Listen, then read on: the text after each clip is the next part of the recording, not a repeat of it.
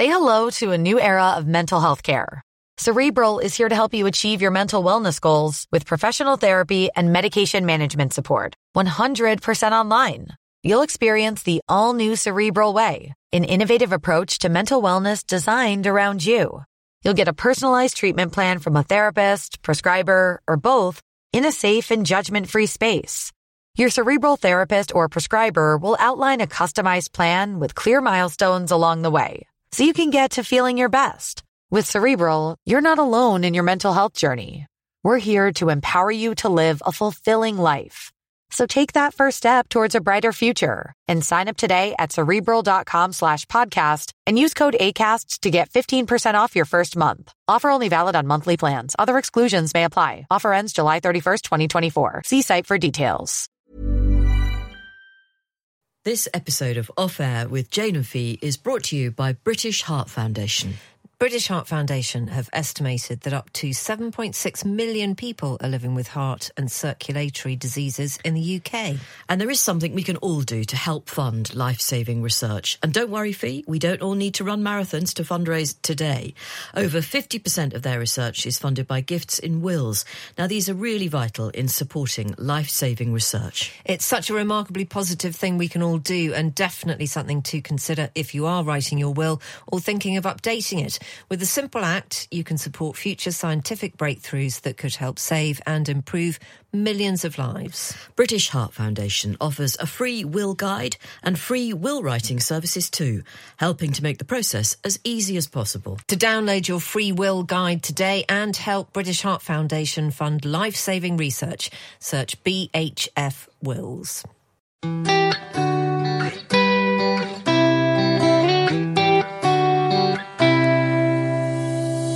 Welcome, everybody. Um, we're back. Well, you're back. I'm back. I was here all the time. Uh, Julie has emailed to say, Hope you had a fab hollybob. Don't say that, please, Julie. I cannot stand hollybob, hollybogs, what Hollypops. Hollypop, none of those. But apart from that, I like Julie a lot. Although, I'm not sure about this bit of advice she's got here. You must indulge Fi with her treat of choice immediately, as I think she had quite a hard time in your absence. Hmm. I can't really read any more of that email out. but thank you, Julie. And it's you sound like a very sound woman, but there's no way I'm buying a confectionery on the first Oh, day back. No, maybe later in the week. Come Maybe on. maybe later All. I wanted was a twirl. Yeah, That's well, all I wanted. They didn't have any twirls. Was it? They've always got twirls. I tell you what, they do have. They always have twirls, and they always have a tonics. Yeah, well, I think that's because neither of them are particularly nice. Well, exactly. But they're quite a reasonably. But they're not cheap. priced. No, a twirl is quite reasonably priced. So tomorrow, come in with a twirl, please. Come on. I'll see what I can do. I really don't like what a funny aftertaste twirls. Uh, anyway, I had a week off. You were here, and um, but you also did. You talk last week about how you've had COVID? Yes, Yeah, and we can just park. That's I knew you wouldn't be sympathetic. I am. No, I am sympathetic. No, I am sympathetic because when you went home ill on, I think it was the Tuesday of the week before. Yeah. Um, you really, you genuinely looked ashen. No, you did, and even I felt sympathy. Um, in fact, I texted to ask if you'd got home properly. That's how much I cared. Um, but also, I should say, what's interesting about COVID is you've had it now. This is the third, Third time you've had. time, I've only had it once, and you said that you thought the symptoms were different each time you had it. Yeah. So they are morphing. Is it now? Because it's now been quite some time since you last had a vaccination. I guess. Yes, and uh, we did speak to an immunologist on the programme, didn't we, last week, just about where COVID is, Is, at yeah. the moment. Uh, and he was fascinating because he basically said, uh, we don't entirely know because obviously it's not a notifiable illness anymore and not everybody is testing for it. And Yeah. although it has gone in the direction that it should have gone in, which is to become more like the common cold in terms of how we can all deal with it. So you no longer think, oh my God, I've got COVID, I might die. Yeah. But then the bad side of it is we haven't kept track of all the variants No. and things that are changing and the different symptoms. So we're in a very strange place. He wasn't entirely convinced we were in the right place at the moment. Well, that's not terribly No. reassuring. No, I wonder No. whether anyone listening who's just been through COVID, maybe for the first time, um, they can just let us know how it's been in this variation. Yeah. And how it differs from maybe other times when they've had it. And also, I'd be interested to hear, I mean, obviously not in excessive detail, uh, just about what you kind of decided to do about it. Because I only knew that I had COVID because I was meant to be going to pick my kids up and I would have seen my mum. And I don't want to give it to her because she's old and she lives Yeah. on her own. Uh, but I think most people think I might have COVID and nobody's got a test kit anymore. They can't really be bothered to get one. You don't have to test anyway. So I'd be quite interested in And how hence- people treat Hence it. it spreads. Then. Hence it spreads. Okay. Well, I do because I've got elderly parents that I visit. I do keep tests, and I do test usually before I go. But um, in fact, I thought I had it the last time I went to see my parents, and I woke up very early in the morning to test. And part of me was, I'm not saying I was. No, I can't say I was hoping to be positive, but I did feel quite quite ill. and it would have been Well, I could just have taken to my bed Yeah. legitimately. Anyway, it was it was completely negative, and the next day I just felt fine. So I don't know what that was. I tell you Um, one thing the immunologist did say that really uh, pulled me up short uh, was just we've also really, really stopped taking note of what's happening in other countries. And I cannot remember the last time that I've seen or read a report about how India is dealing with the latest COVID variant or anywhere else. And do you remember that feeling? And it was quite a brief feeling right at the beginning of COVID where there was a moment, I think, where uh, you had a sense that maybe there would be a global response, that we'd all be in it together and we'd all sort something out together. It didn't last. It didn't last.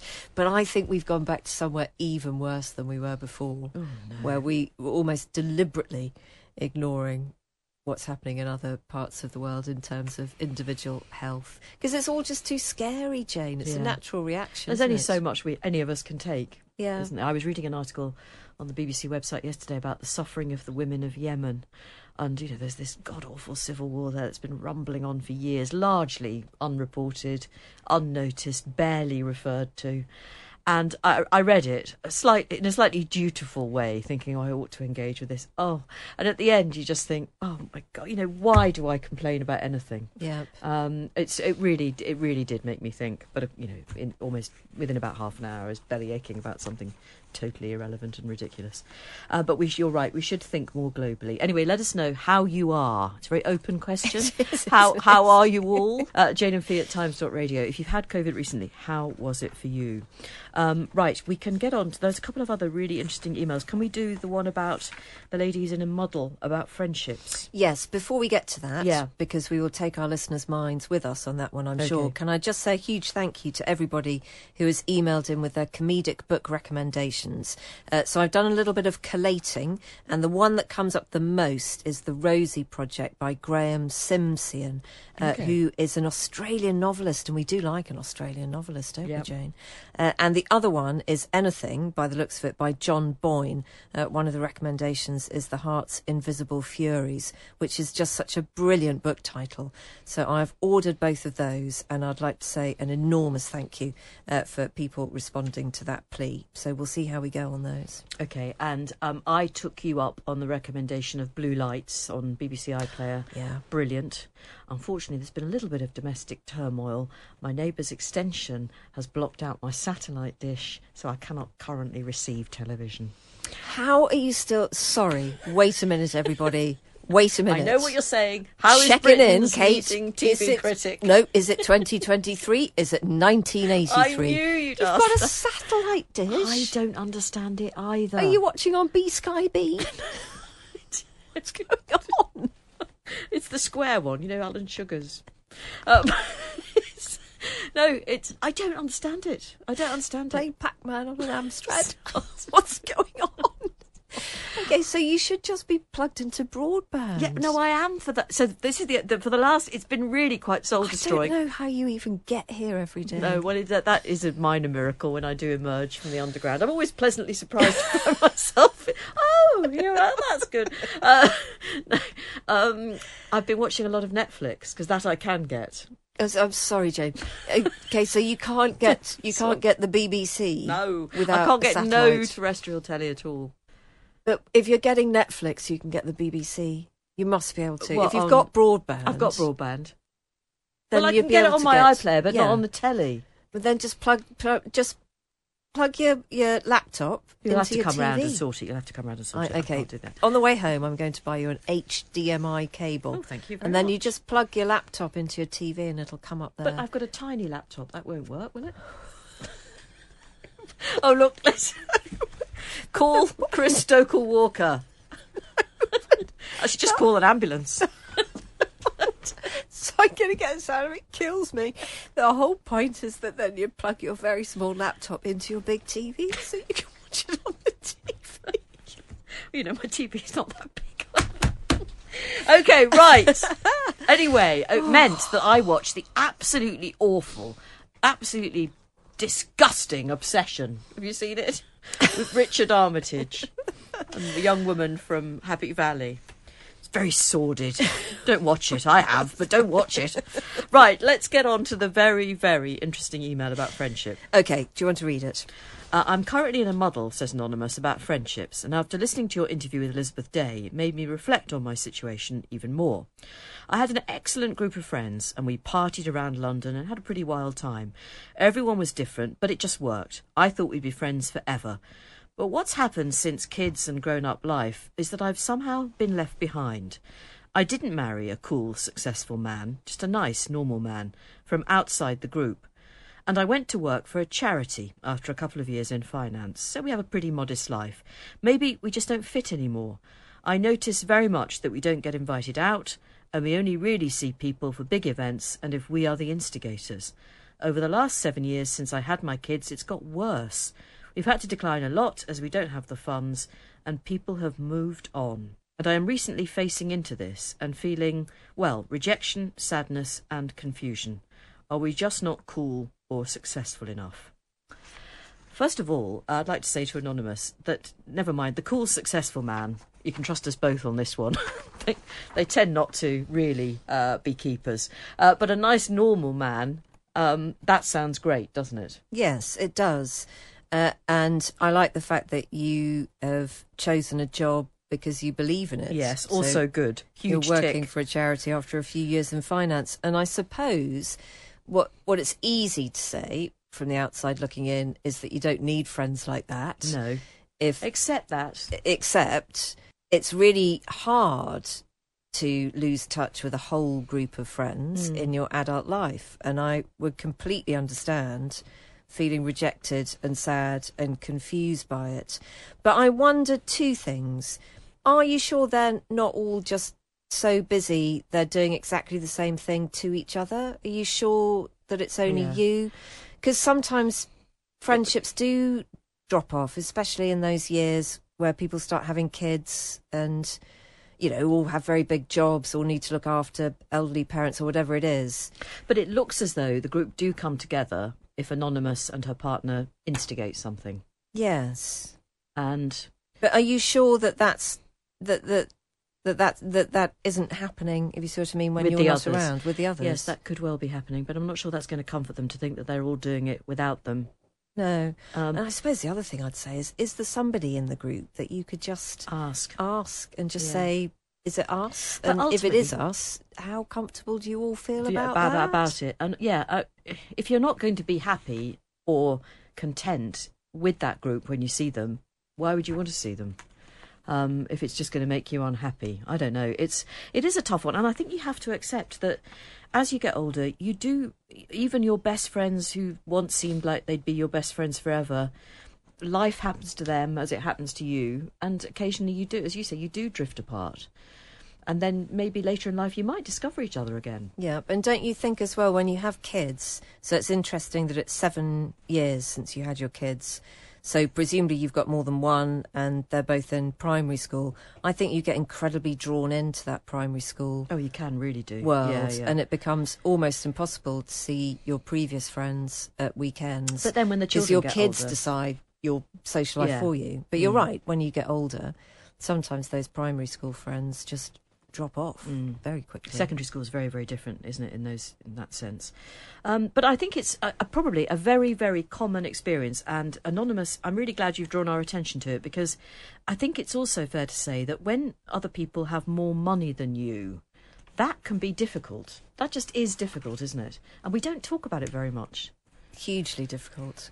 And when they're choosing completely different things, which will mean a different postcode to live in, different type of house to buy, Yeah. different place to go on holiday with, sometimes so stratospherically different from your own. Yeah. I think that that is tough, isn't it? And that's exactly the kind of time in life where all of that shakes down, isn't There it? is a classic British awkwardness about accepting too much hospitality from people who, in the end, you, you actually come to really dislike because for, for being generous, for being really generous. yes, because they can. because they go get them.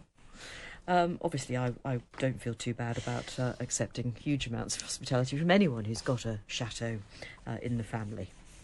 Uh, have you ever been dropped by somebody because you're not kind of rich enough and flash enough to be in their group? Um, no, I mean, no. As a single person, you do notice that you don't. Sometimes you don't get invited to stuff that's gone on because it doesn't involve you. You see what I mean. But that's nothing to do with money, is it? But that's just an honest answer. Yeah. Um, but no, I mean, I, you know, I've got a group of friends from school that I have known since we were eleven, and you know, our circumstances are very different. They are very different. I'm hugely fortunate in some ways, but uh, others in the group have got incredibly successful long-term marriages, partnerships that have certainly outlasted any of mine. So, I don't know what. How do you how do you compare? Um, it can be a tricky one, but Yeah. I, I do I feel for our correspondent because I think it's it's very it can you can be made to feel very small by Yeah. by people you thought really cared about you. And definitely that kind of paranoia that comes in when you think that everybody else is getting together and you're being excluded. And actually, mm. paranoia is too strong a word and it kind of puts it back on you. And I don't really mean that. I think sometimes groups of friends don't realise they're doing that, but it's bloody horrible. Yeah. And it's just like being at school. You never change. You, You never get any easier. you know that is the bottom line. You don't change. Yep. We're here to tell you that that insecure bundle of nerves that lurked around 40 years ago will still be with you forever. Although Saturn is returning Oh, to yes. you in its second phase, Yes. isn't it? So it- bodes well for my next uh, the next 12 months actually. Yep. Uh, can I just do one, uh, which is. I hope it's going to throw something out as well. I think it's probably anonymous, so let's keep it that way. Hi, Joan and Fi. I've written once before a chaotic ramble about UTIs and listened to you always. I need some advice. I'm in a long term relationship and wondering if I should leave it. I'm 31 and my partner of five years is a kind, loving, intelligent man. He's committed to our life and always supports me. When I'm with him in our flat, I often feel secure and sure of what we have. I'm close with his family and he's close with mine. We are on the cusp of making big life choices, such as applying for a mortgage, talking about kids. However, Oh, no. I travel. oh, yes. Uh, I travel with work a lot, and when I'm away, I often lose sight of this security and imagine other lives with other people. This often turns to dread of coming home because I feel like I've been emotionally unfaithful and like I can't trust my own thoughts. But I find the independence of travelling and working with inspiring people exciting and intoxicating. I know that I love my partner, but I also sometimes have a strong urge to start all over again. Oh yeah, but you have that strong urge precisely because you've got the steak at home. You can you can think about having a burger when you're on your travels. You're going home to a nice bit of rump. Is that the advice that you're giving out? Well, it kind of is. Essentially, says our correspondent, I feel like I have two brains, one that has found a wonderful partner and one that wants to be free. Is there anything you can offer to help? Well, two brains. I think. Do you remember that politician who was known as Twelve Brains? No, well, that was David Willetts, and he was known as Three Brains. Oh, three brains. I'm terribly Yeah. sorry. See, I can't do maths. See, I'm telling a joke about not being able to do maths. I tell you what's even funnier, you're telling a joke about David Willetts. and that's for the real geeks amongst our political audience. Slippery slope, isn't it? Is it? No, it really is. Out geeking myself. Um, oh gosh, you see, I do. I, the truth is, every I bet everyone who's in a really happy, stable relationship with a truly lovely human being lets their thoughts stray occasionally. Do you think? I was going to say exactly that. And I think you're in a perfect, perfect place. Yeah, because lots of people would swap places with you. and also if if you have the kind of brain and imagination that can really enjoy uh, almost a fantasy life when you're away from your other life, but never do anything about it Hmm. that would destroy your normal life, then you're fine. I think that's called real life. Yes, you're Yeah. absolutely fine. Yeah. If you'd written to us and the letter had gone, you know, I'm in a long term relationship with gorgeous, wonderful man, and I've just had the seventh of 285 affairs I intend to have when I'm abroad and stuff, I think our answers would be different. Mm. But Jane's right. You know, you've got the steak at home, just imagine the burger. Yeah, exactly. I mean, you can have a rich internal life, That's what they call it. and it's not infidelity. No. Who was it? Who was the American? Just sorry. Dirty dreams. Oh, talking of which, well, the other morning, I mean, I don't. Sometimes I amaze myself. I was I, uh, do you know what, Kate? I'm now really worried. no, no. I was I, last dream before I woke up. I was doing a trampoline demonstration at the Ministry of Defence.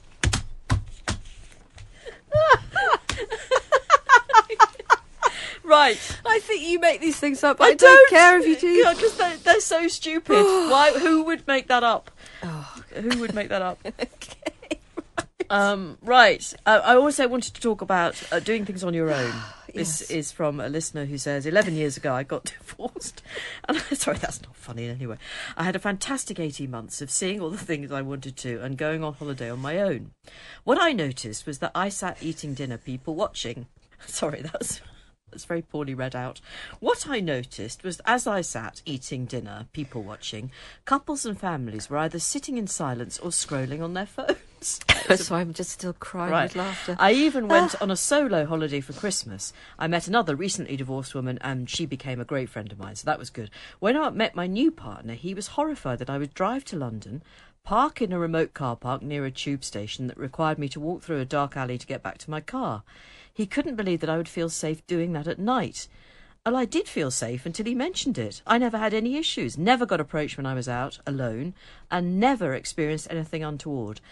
I also feel if I were a man, no one would have batted an eyelid, and that is absolutely true. true, isn't it? Anyway, she goes on to say that she had she went all over the world on her solo ventures. Went to Australia to work for six months on her own. A memorable night was when I booked a ticket to see an opera at the Sydney Opera House. Surely something everyone should experience. When I got there, the really nice woman pointed out that I had in fact booked a ticket for the Royal Opera House in London. Uh, fortunately, as I was on my own, um, only the two of us witnessed my fuck witchery, So I just went out for a steak and a bucket of red wine instead. Brilliant. There you go. Um, well, I hope you're happy. That sounds good. A good idea to me. Yeah.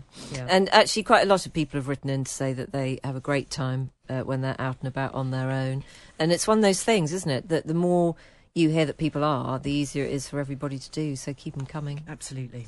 And you interviewed uh, Stig Abell last week, didn't you? we certainly did. and Kathy just says she doesn't think she could love him anymore. Mm. Purely maternal interest, she says, as I am old enough to be his mother. And I think you've met Stig's mother. Uh, Stig had a launch party for his book Death Yes. Under a Little Sky, and his parents were there.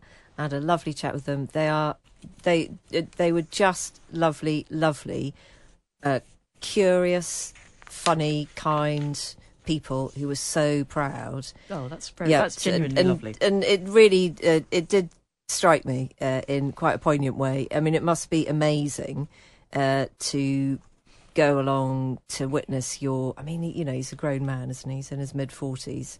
Uh, you know, doing something. He's in his so- late 30s. Well, I think no, so he's forty three. I think. Is that mid? Uh, something along those lines. But I, sorry, this is what I'm trying to get at. Yeah, I think you imagine as a parent that your moments of pride uh, will be when your kids are possibly a bit younger when they do all those things, Hmm. but for it to keep on coming and, you know, to be there still celebrating, I thought it was lovely. And they were very nice. They're very, they were very keen on your work at Radio 4 as well as Oh. a few things. I've Tell me done. more about what this Who was our guest? Our guest today uh, was Professor Tim Spector. Uh, he's written four books all about food. He is the modern guru of the gut, and he believes that the microbiome, with all of its good and bad bacteria, should really be considered a new organ in the body. It's that important, Wow. Jane. He's also the co founder of Zoe, which is a personalised nutrition company, and the world's biggest citizen science health project. Zoe did lots during COVID, yeah. didn't it? You could join the Zoe COVID app, uh, which tracked symptoms and was incredibly helpful in the early days you, of the virus. You had to record your own symptoms. You yeah. did, okay. yep, yeah. Mm. And it became a really good bank of knowledge uh, for the vaccination companies and for the government too. He was in to talk about food specifically, though. So we wanted to ask him that very big question what is the future of food? And whether it was really something that the individual could have a huge say over. Well, it depends whether we're talking about saving the planet or we're saving uh, our health. Let's save our and health. So if we focus on our health, uh, we've got to reverse the current trend, which is um, overwhelmingly changing our natural food for ultra processed foods. And this is basically killing us and making us more and more obese and giving us more diseases in a sort of slow, subliminal way that we haven't been aware of. And uh, the UK now has the highest rates of ultra processed food consumption in Europe, second only in the world to the USA. And it's responsible for childhood obesity and many other things. And, and no one's really been talking about this in any serious way mm. until very recently, uh, because we've just been talking about calories and fats and, and sugars and salts and things. And that's that's why we just have to start again and realize that our food choices are actually the most important things we can all do for our health. Yep. I'm astonished by that fact that we are the second worst in the world when it comes to ultra processed food consumption. How has that been allowed to happen? What have other countries done that we haven't done? Well, some have food cultures that maintained the role of traditional foods and didn't accept the fact that, uh, for example, we should all change from butter to margarine, which is fake fake butter, and didn't accept that we'd have supermarket breads rather than traditionally baked uh, breads, and have kept the tradition of cooking, uh, passing on generations of uh, being able to cook to the next generation, and granny teaching certain recipes, etc. That we recognize in many of the Mediterranean countries, for example, that have uh, still managed very low levels, um, you know, 10 to 15% of their calories are ultra processed food as opposed to 57% in the UK. So I think the lack of a food culture is, is the historical reason that Britons have done this. But I think we also have uh, a government that is much less interested in uh, doing anything about food than other countries. Um, we have a very strong food lobby in this in this country that is, um, you know, puts pressure on government to make sure that any regulation doesn't affect them and that they can carry on. Uh, sort of reformulating foods to pretend that they're healthier, whilst you know they are just every bit as unhealthy and making us overeat. Yeah, so it's it's a mixture of culture and politics and um, the, these two together is a pretty lethal combination. Yeah, and obviously that is costing us a lot in the long run. Uh, if we can personalise it all, um, I love your books and just this notion of how we can dispense with counting calories and start to look at the way we eat in a very different way. And I wonder whether you could explain it to our listeners just in the choices that you've made yourself. I was interested that you used to start your day with a bowl of muesli and a glass of orange juice, which sounds absolutely fine to me. Uh, but after your extensive research, you've changed that, haven't you? Why? Yes, well, I realised that what I thought was healthy, I mean, I think most listeners would think would be a sort of healthy breakfast, for me turned out not to be. Um, for a start, both of those products are ultra processed foods. They, um, for the large part, most breakfast cereals and most orange juices that aren't completely fresh contain lots of ingredients and chemicals you, you wouldn't find in your kitchen. And just the fact of having ultra processed food, we know uh, makes you overeat. So studies have shown that giving people identical meals for a day, one processed, one ultra processed and one whole food, makes you overeat by about 500 kilocalories, 500 calories a day, which is a huge amount because they're very palatable and they you don't feel full on them. So that was one reason. So you know, I, I was eating what I thought was healthy food, but it turned out to be ultra processed food in disguise. And I might have also had some brown supermarket bread that looked healthy, but was also um, ultra processed.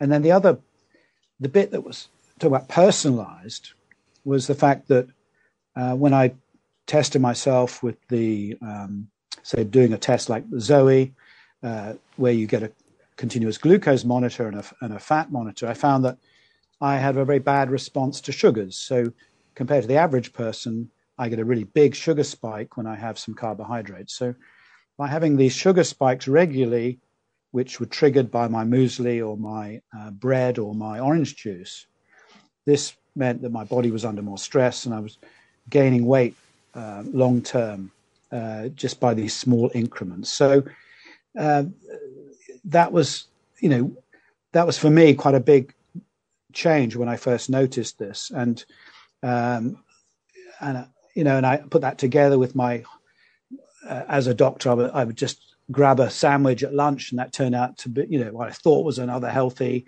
a brown roll with tuna and sweet corn. Turns out that was something that really spiked me my blood sugars as well. So when I've changed that to a high fat uh, breakfast with uh, nuts and seeds and uh, full fat yogurt, I've ended up not having those sugar spikes, having more energy, um, feeling fuller more easily, and have slowly shed about 10 kilos in weight o- over the last few years. So I think everyone can learn these lessons that, firstly, a lot of the food we eat that we think is healthy isn't.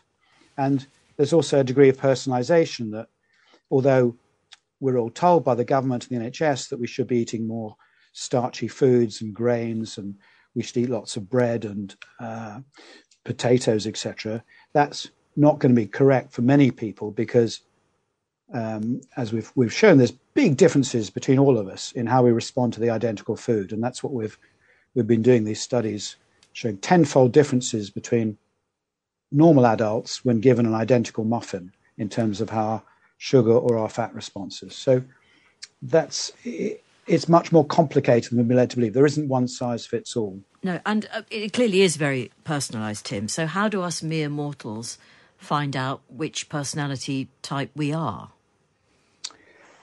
Well, if you if you've got um, the money, you do one of these new tests, and you actually uh, like you get a Zoe kit sign up for that and you get this personalized nutrition where you, you, you can stick a, a, glucose monitor on yourself. It's all done at home. Uh, and then you get readouts on your phone about what's happening to your sugar levels after your morning toast or your muesli, and you can get an idea of that. Uh, you get fat, you can test your fat at home as well, uh, fat levels in the blood after six hours after a meal, and you look at your gut microbiome. So that's part, if you've got the money to do a kit, you yeah. can do that. And if you haven't, if you haven't got, yeah, go on. If you haven't got that, you uh, some people are,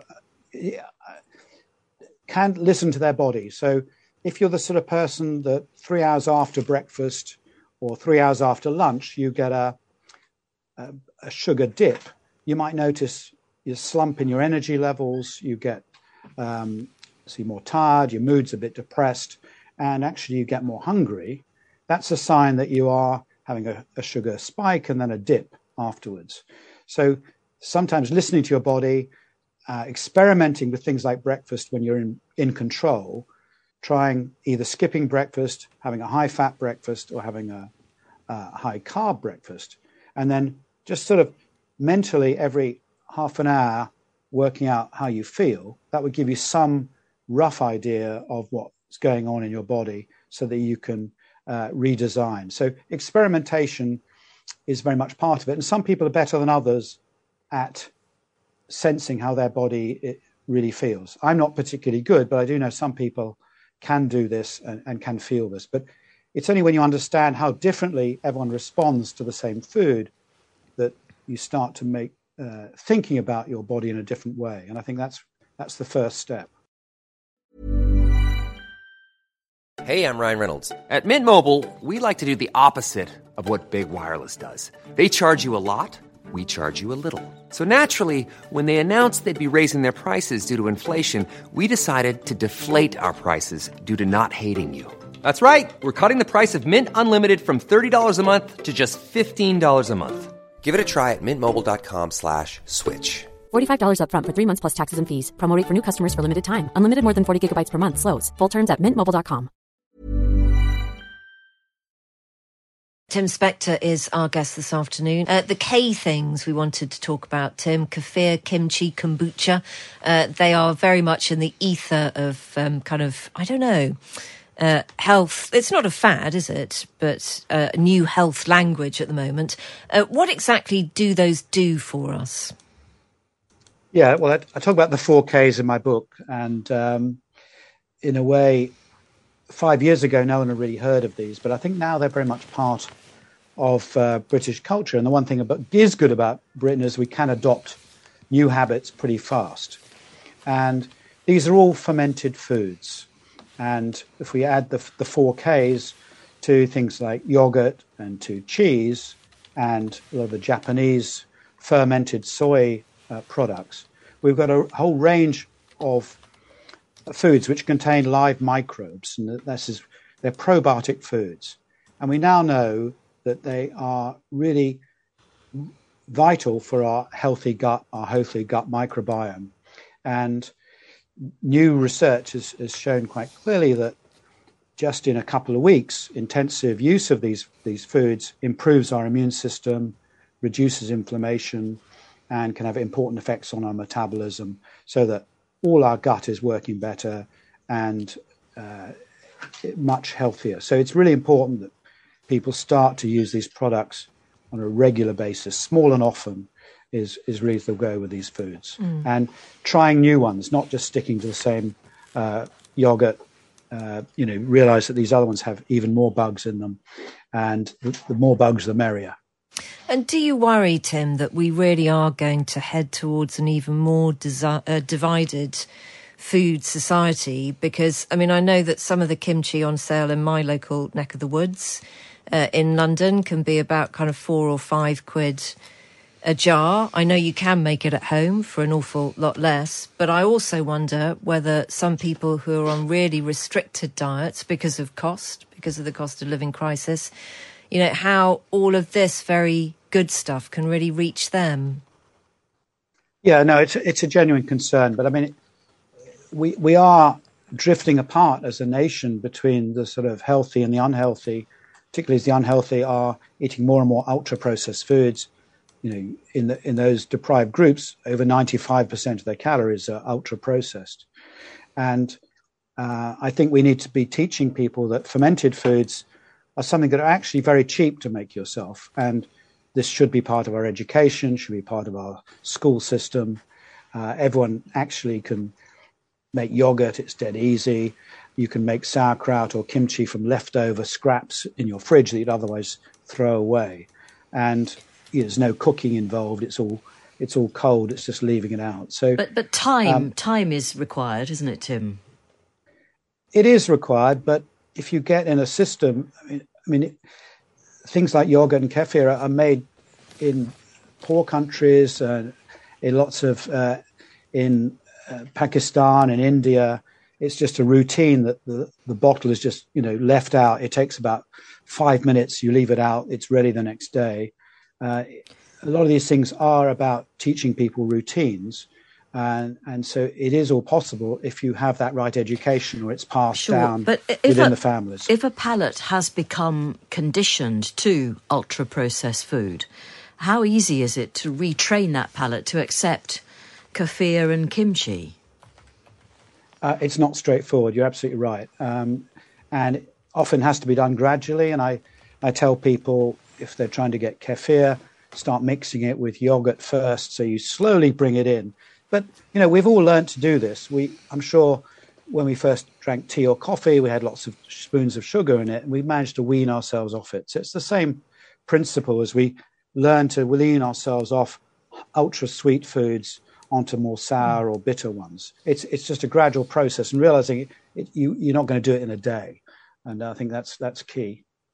All of the work that you've done, Tim, on the microbiome, is this revolutionising our knowledge about digestion and links to health? Absolutely, it's it's totally changed uh, our views about food, how that affects our health, realizing that these microbes are the key to the link between our immune system, our brain, and the foods we eat. And realizing that they are chemical factories that are producing all the good chemicals and metabolites we need to function well, to fight cancer, to fight aging, to keep our um, metabolism on the right track. And they need to be fed properly. And I think this is why we're moving away from the old idea of calories and uh, macronutrients and starting to think of food as this complex group of chemicals that uh, we need to be taking much more seriously and realize it, it's a much more complex subject mm. than just ticking a few boxes to say I've got vitamin C, I've got fiber, everything's mm. fine. And how quickly can you change uh, what's in your intestines. If you're listening to this this afternoon, you think, yep, I've been eating ultra processed food for 10, 20, 30 years of my life, whatever it is. Uh, so, you know, I'm, I'm kind of, um, I'm uh, too far down the line to really change anything. Would that ever be true? No. Uh, the, the good thing about the gut microbiome is it is flexible, it's changeable. And studies have shown that if you if you've got really poor microbes, some such as one you're describing, within a week you can uh, transform your gut microbes if you start feeding them the plants and the fermented foods and the real food, and you avoid the, the junk food uh, full of chemicals. So it, it, can happen really in a few days. And so it, it, that is the motivating, motivating factor for everybody that we are all empowered to improve our health. And our food choices are the most important uh, tool we have for our health, and the people don't fully realise that. Will any of your ideas make their way through to uh, the hospital kitchens of the NHS? Um, I'd love to hope so, because at least we could stop poisoning people with ultra processed foods in our kitchens. And there are some hospitals that do uh, have high standards and do use real food. We just haven't rolled it out nationally. We haven't yet got this we're one of the few countries that doesn't talk about ultra processed foods in our national food guidelines. Once that happens, I think uh, the rest will follow. But I think it's up to the public really to start voicing their concern about the, these products and realize that these foods ought to have warning labels on them because we now know they are really bad for our health and for the nation. Well, can, sorry to interrupt him, but can you give us an example of a couple of ultra processed foods that I've probably eaten today and will eat tomorrow that could actually be doing me real harm? Yeah, probably supermarket bread, I imagine. Uh, a supermarket sliced loaf contains, if you look at the back of the pack, perhaps a dozen ingredients, half of which you wouldn't recognize in your kitchen. Um, you might have had some, most breakfast cereals are ultra processed, uh, although they might say they've got vitamins and fiber they're reconstituted, they're, they're not actually in their real form. Most ready meals are ultra processed. Uh, bis- most biscuits, cakes contain mm. all kinds of chemicals. So we're surrounded by them. It's really hard to avoid them completely. Mm. But, but I think my reason for saying is I really worry about people, you know, people having yogurts for children, for example, without health warnings when they're really bad foods and have no health benefits at all, and people think they're giving their, their kids healthy foods. I think this is where the public is really being misled, and uh, we realize that all these reconstituted foods that are faking the real thing and put back as food are ultra processed, mm. and we and we're currently being uh, hoodwinked into thinking they're healthy. Professor Tim Spector was our guest today. There are loads of books that you can choose from. His latest one is called Food for Life. Mm. Uh, I was very glad that you managed to get in your kefir experience. Yes. Well, I'm I'm going to persevere, and actually, I'm very probably one of the very few people on earth put onto kefir by their mother, because my mum is in quite good health for somebody who's approaching ninety. Uh, doesn't always appreciate it, perhaps as much as you should. Um, I'm just hedging my bets here because you are very fortunate if you're if you're able to get up and do stuff when you're 89. Let's be honest. Uh, she has started to swear by kefir, so I've tried to use it and I'm trying to like it. And it's quite heavy weather at the moment, but it's the first thing I have. You know, come downstairs in the morning, and I have a glass of kefir, and it sets me jangling. Well, that's very good for you, especially that time of day. Uh, all of that sounds absolutely lovely, but don't forget my twirl. Well, I had already forgotten it, and I'll continue to forget it as the week progresses, I suspect. Um, Michael has emailed to say, I thought the feature on Minecraft on your radio show today was perfect. Fantastic, in fact. I started playing Minecraft myself during the first lockdown of 2019, and the game provided a fantastic escape from what was going on around me. Perhaps more trivial in my case, but it was fantastic to hear about how it's helped others. And actually, that feature was done by our colleague Kate Lee, and it was about how autistic children can really benefit from playing Minecraft. Yeah, it was a very good Um, report. and it was very interesting. And yes, Michael, I'm really glad that you have started to play Minecraft and you enjoy it. I don't, I still am afraid, don't quite know what you do on Minecraft. You build a new world. Well, that's what I'm doing, one day at a time. Okay. In your dreams, literally. I'm going to keep an eye on these dreams, Jane, because so far you've been the ambassador to I've Roma- forgotten Romania. Was it Romania? Roma- was Romania, yeah. Or was it Bucharest? no, well, it was Romania. Oh, it's the whole country. Oh, God's sake. Okay. You can't be an ambassador to a city. You know, even in my dreams, I you- knew that. Were you based in Bucharest? and you've given a trampolining demonstration to the Ministry of Defence. So there is a military theme running through No, this. there's a kind of. There are uniforms involved. You're in positions of authority. I think the problem with my dreams currently, and look, there's nothing more boring than let's be. Let's just acknowledge this. I'm really going disappearing up my own kefir infested gut. Yeah. Um, but I am very, I have very specific dreams. I remember don't, there, there's obviously something happening. They're, they're the dreams I have just before I come to in the morning, and I can remember them in huge detail. That's weird. and it is quite Yeah, weird. because mine just Yeah. dart away. Yeah, you know, got, they're gone. Yeah, when you watch the shoal of fishes in the sea, mine just go yes. straight off in the Oh, other mine don't, direction. you see, they they linger. Yeah. I wonder whether did COVID You have affect your to dreams? let it linger. It's the Cranberries, wasn't it? Yes. Sorry, darling. What? Did COVID affect your dreams? No. Good night, everybody. See you tomorrow. Well, you might not. I could be taken ill.